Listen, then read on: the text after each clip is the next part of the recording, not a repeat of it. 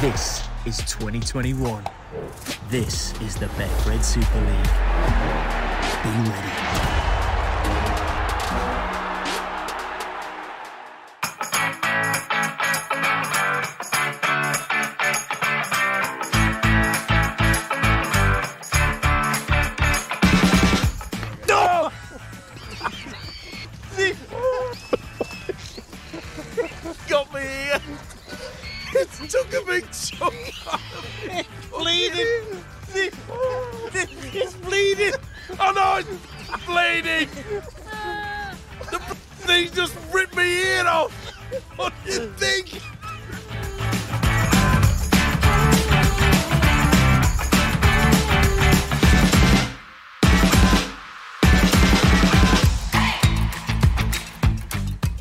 Hello again, everyone. It's good to have you along once more for this week's Eddie and Stevo the podcast, sponsored and supported now, as many of you will already know, by the game's official sponsors, Betfred.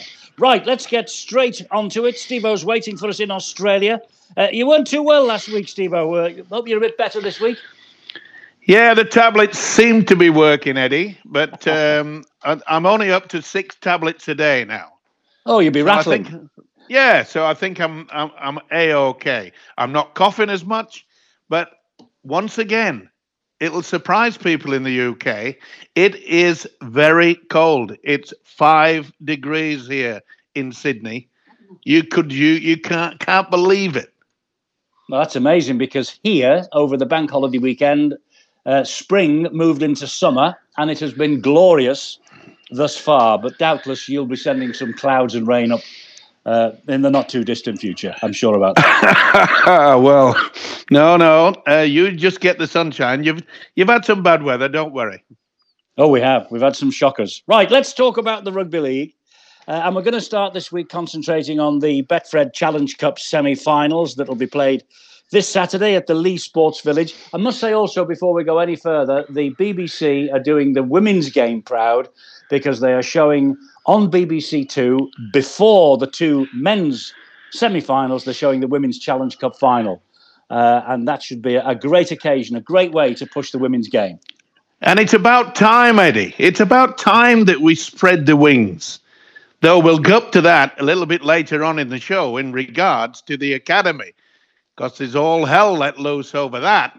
There has. The furore continues about that. Right, the uh, two semi-finals. Uh, Betfred have got St Helens at eleven to eight, Warrington at eleven to four, Hull at three to one, and Castleford at five to one to go to Wembley and lift the trophy. And after last weekend's results in Super League, it looks like the bookies have got it absolutely spot on, don't you think?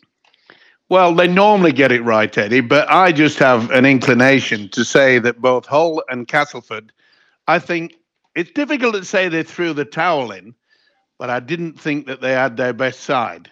A lot of people were out injured, supposedly, but in my opinion, both Hull and Castleford had their eyes on Wembley. Well, it's a massive prize, isn't it? A huge prize, and so early in the season. Uh, and for Castleford in particular, uh, and Hull, you know, it would be it would be a major achievement to get there, just to get there. Yeah, of course it will. And and and Powell realizes what a way to finish, even if they lose at Wembley, to get Castleford to Wembley yet again would be a feather in the cap of Powell. And of course, the new coach at Hull. Wow, we got to Wembley the first season that I was in charge. So there's little doubt in my mind. A lot of people may accuse me of being biased and saying the wrong thing, but I have to say they had their eyes on Wembley. I've a sneaking feeling, though, that Warrington and St Helens fans, after last week's results, just might be booking their coach trips already. They might be thinking it's a foregone conclusion.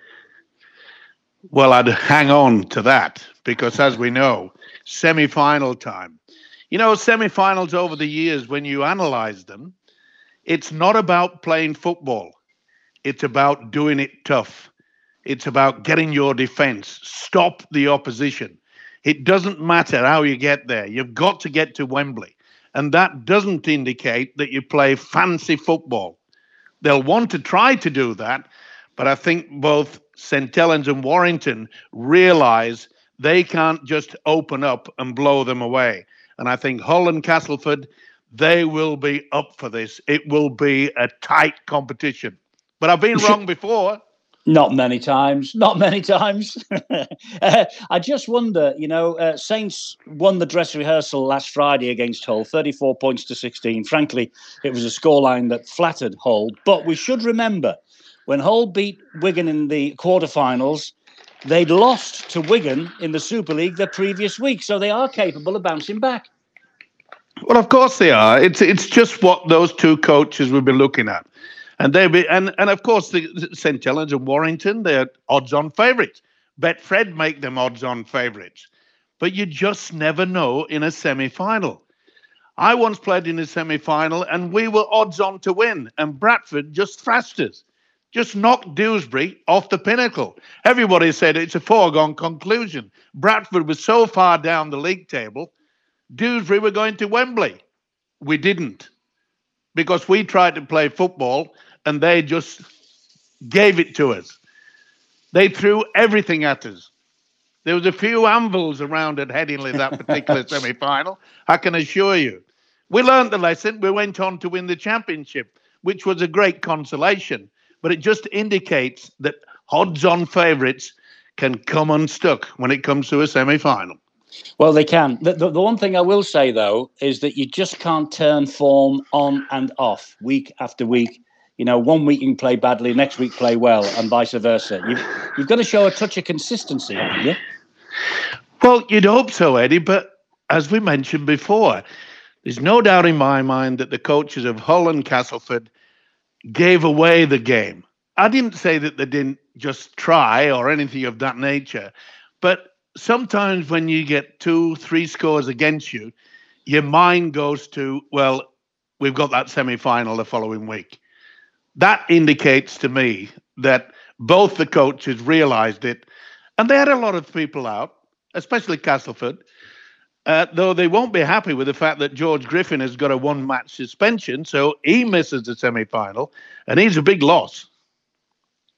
Well, he is. And, um, you know, the fact that they had the big loss last week, I mean, 60 points to six against the Leeds Rhinos. Um, and they scored first. Uh, but then uh, you look back at the team sheet no Jake Trueman, no Niall Evalds, no Oliver Holmes, no Michael Shenton, no Adam Milner, no Nathan Massey. You know, uh, I think they were, I agree with you, I think they were holding something back for this weekend. I rest my case. You've just gone through half the team, which will make a difference this weekend. When they come back, there'll be a different side. It'll be interesting. It's being called up here the Daryl Powell semi final, this one, because, of course, the Tigers against the club that he'll be uh, taking charge of next year. Daryl said the defeat to Leeds was, uh, well, a little bit tough to take, uh, but in cup football, though, any football, as I say, you can't you can't turn off the form just like a tap. You can't turn it on and off. Yeah, but you've just explained, Eddie, to all the listeners in regards to how many key players were not playing against Leeds. There's some good players that you just rattled off there. And it wouldn't surprise me uh, if Castleford get over the top of Warrington. Because if Warrington try to come out and play open football, it's a no no when it comes to semi finals. It is, and Warrington didn't hold anything back against Salford. They ran up 60 points as well. Um, they were beaten easily with Salford. We'll come on to them in a minute. But uh, Gareth Widdop for Warrington, he's on fire just now. Two tries last weekend. He's playing really well. It's amazing, isn't it? All the publicity about Widdop going back to Australia. Uh, and he's just up the tempo. And if you up the tempo in the UK, it probably will up the tempo about his wage when he goes back to Australia because they are still chasing him. You think he'll end up back there? You really do? You think Gareth Widdop's on his way home at the end of this year? Well, everyone over here seems to think so, that uh, he's been offered a very, very good contract. Particular clubs, we don't know, but we'll have to wait and see. But it's on the agenda. The media over here feel that he's, he's on his way. And talking of which, you know, George Burgess, he had that hip operation that finished his career at Wigan. Well, now there's suggestion that he will return to Australia, and he says that the, the operation has been such a success that is now being suggested that he will join the Dragons. Wow, it must be miracle surgery because he looked he looked finished, didn't he? Oh, absolutely finished. That's right. But uh, as you know, surgery these days, I mean, 20 years ago, a lot of people would have had to retire. And then 10 years ago, a lot of people would have to retire. But the surgery, I mean, it, it just, it's so good these days that they can, you know, they, they, they can mend. Uh, I don't know. It's, it's just amazing how you know, years and years ago you were finished, and now you've got a chance because everything now is becoming bigger and better. And let's hope, listen, he's still a good player, I'm sure. He still keeps himself fit. And that's the rumour. George Burgess is on his way back to Aussie. Is it going to be the Dragons? Who knows?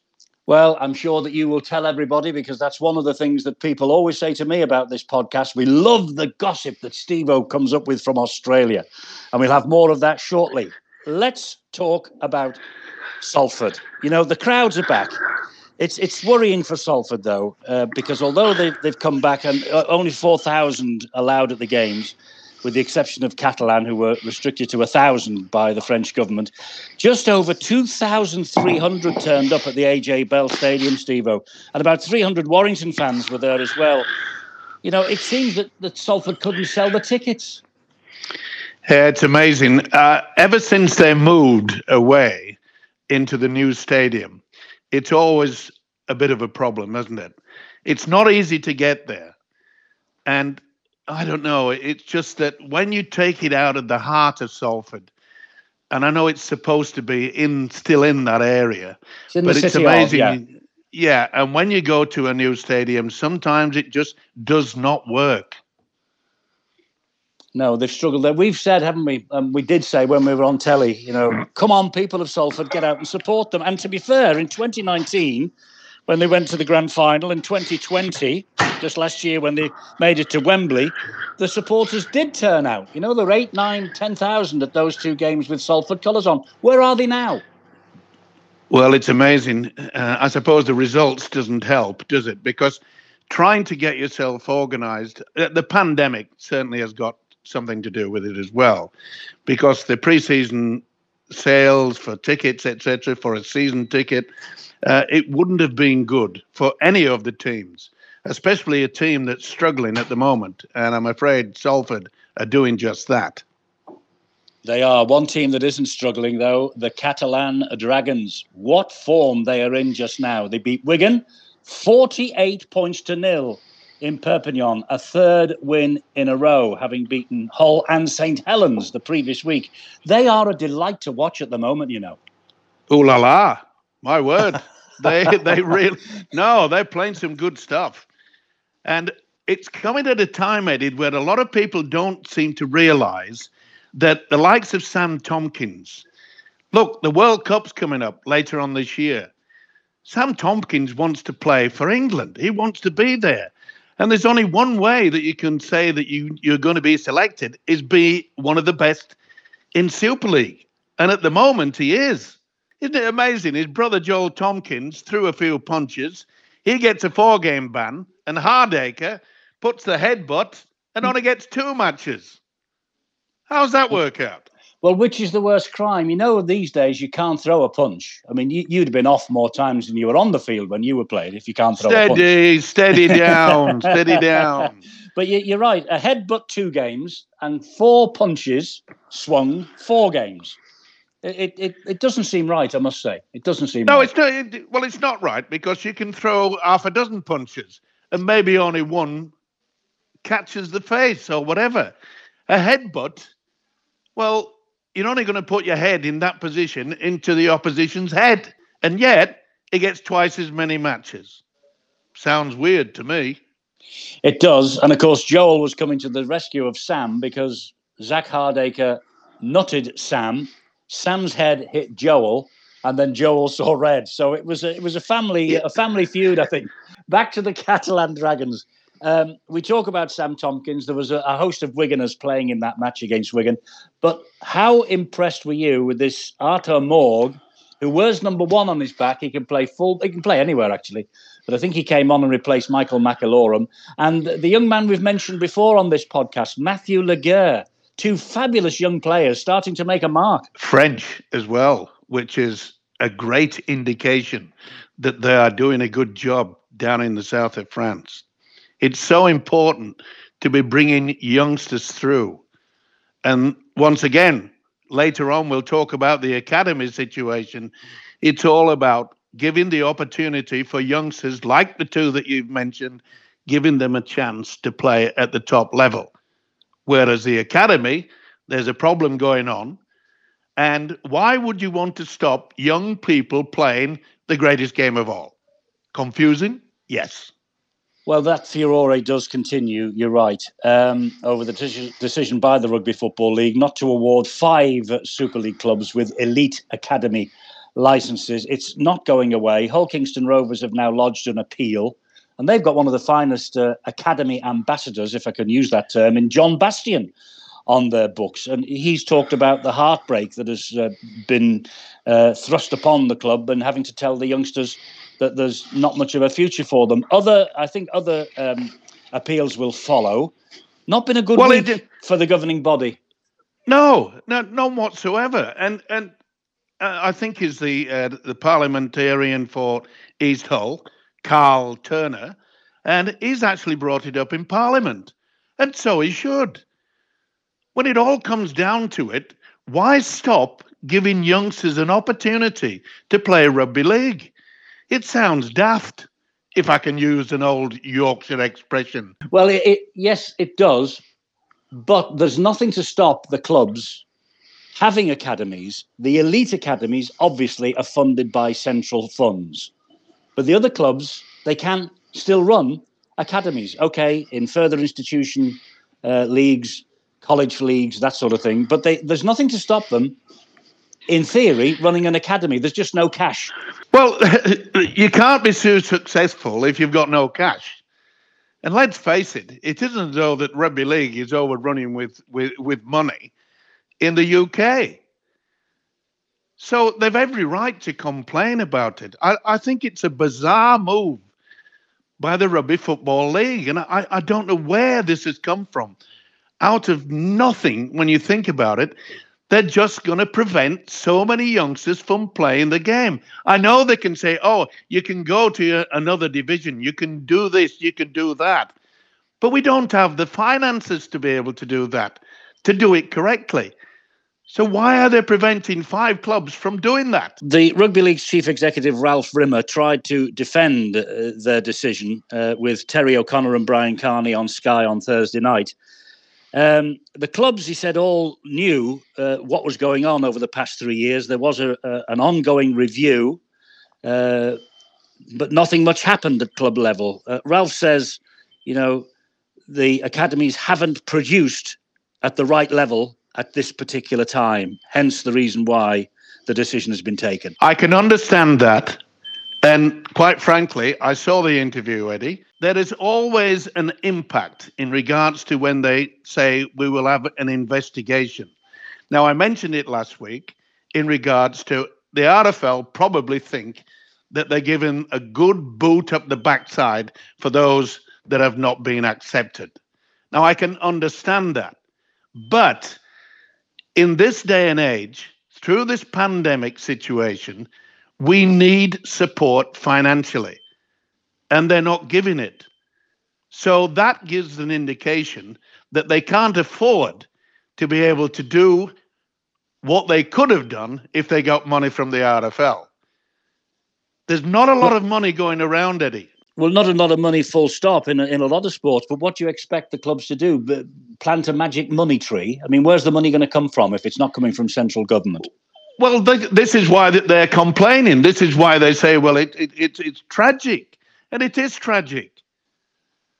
It's got to be a defeatist attitude when you are going to run the risk of a lot of youngsters go play another sport. We can't afford to do that. They got this loan from the, government last year. in regards to it should have covered it. What are they doing with that money? I've yet to know how it's being sliced up. Maybe someone will tell us. Uh, Ralph did come up with a, a startling statistic. He said in rugby union, there are 9,000 young players involved in their game. In rugby league, the total is 1,400. On the face of it, there's a hell of a lot of work to be done. Well, of course there is. But denying them money is not going to help it. All it's going to do is just irritate people. We've got to understand that it's quite simple. If rugby union are doing it right, why can't the rugby league do it right? The RFL have got to look, sit down and sort a few things out. We know week in, week out that youngsters are not playing our game for different reasons. One in the UK is because they don't have the finances. The other one down here in Australia is because of the high tackles. It's because of the concussion. And such an extent that a rugby league legend like Steve Mortimer has come out about his battle against dementia. Now, he's urged the support of the latest clampdown.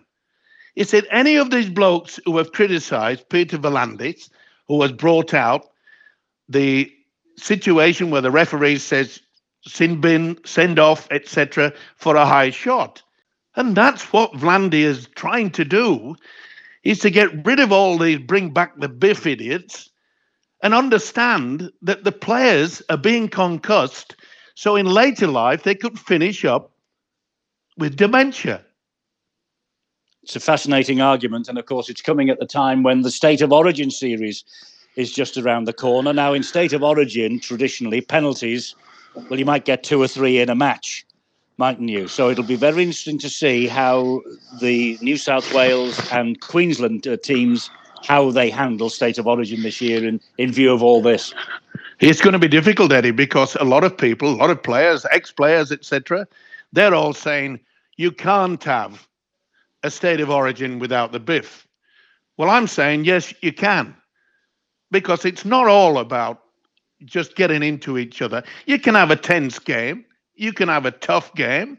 You don't have to belt people or come in late or use your elbows or your knees to have a game of rugby league. Everyone seems, in, especially in this country, they say you know it's the ultimate. State of origin is the ultimate. Some people say that it's more important than a test match or a World Cup. I'm not so sure about that. But what I am sure about is that if we do not clean up the game, we won't have any youngsters playing it. They'll go to another sport. Simple. There are five Penrith Panthers in the New South Wales team. You must be delighted. In the starting 17, five of them. Well, I tell you what, Eddie, I must I must be wrong with my maths because I've got down six Panthers are playing for the New South Wales team. I thought there was but one rather, the 18th man. No. Well, he's still in the squad of the New South Wales. He's not the starting 17. well, the point, yeah, but the point is, Eddie, that if he's in the squad, he can't play for Penrith this week in, the, in for the Panthers. Right. Okay. Are you with me? So yeah, I'm with you. In other words, in other words, the Panthers. I don't like to argue with Eduardo, but all I'm saying is, is that six of those Panthers can't play this weekend. And it's a funny thing. There's only one Panther that's playing for Queensland, Kurt Capewell. And he's a good player. And you know what he's done? He has closed down all his group chats and he has blocked every single phone number of the Penrith players that are going to play for New South Wales. This is serious stuff. I'm not talking to you. George Williams from Australia the Wiganer. His name's still on everybody's lips over here. Any more news on Georgie Boy? Well, it's become a bit of a saga because down in Canberra, there is a lot of speculation that something is not right. Not just on the George Williams sort of thing, but also Josh Hodgson. They reckon that he's not right. Uh, there's a lot of rumors in regards to Josh Hodgson being chased by the Brisbane Broncos. not to play as a hooker. We mentioned it slightly last week. They want him to play as a halfback. In other words, a new or extra scrum half. They don't want to play him as a hooker. They think that is more valuable, would you say, but to play in the halfback position. So there seems to be a lot of speculation down there that the English lads aren't too happy. Now, George Williams came out and said that um, he'd been kicked out of the club, which I thought was a little bit harsh. But quite a lot of the the uh, the, the, Canberra players uh, wrote back on on the websites that they agreed with Williams. Some of the players agreed with Williams, and maybe give the indication that all is not well in the capital of Australia. It sounds like it isn't, and that story will run and run. I must just congratulate you, by the way, before we go any further, because three weeks ago on this podcast, you announced to the world that Oliver Gildart was moving from Wigan to West Tigers. That doesn't happen all that often, Eddie, does it? yeah, well, it doesn't. It doesn't. But you know, on the on the weekend on the Sky match, it was apparently breaking news midway through the second half. I thought we've We've broken this three weeks ago. What sort of breaking news is this? We're ahead of the game, Steve. That's why Betfred's with us. Well, they know a thing or two, don't they? they they knew which sort of podcast they should get involved with. Uh, listen, I'd like to end on a bright note, and what brighter note is it than this? Bradford Bulls are back at the Odsal Stadium. They've signed an 18 month tenancy agreement with the owners. This just happens to be the Rugby Football League. There were 4,000 in there at the weekend to see the win against York, and Newcastle are coming up this weekend. Fantastic news, this for the once mighty Bradford. Yeah, it is. And full credit, you know, to the supporters. They've been moved to Dewsbury. They've had to move down to the football field. Remember years ago, but they always stuck with them. They've always had the support. And it's good for rugby league that they are back into it. And stock car racing. Oh, I can't wait to go for that. Stock car racing. We've yeah, gone that... from Sind of going when I was a young kid, my dad took me to the speedway there. I thought it was fantastic. And now stock cars. I can't wait. Well, I'll let you go and get your, your, yourself sorted out, and we'll talk to you again next week. Stay safe. Stay safe.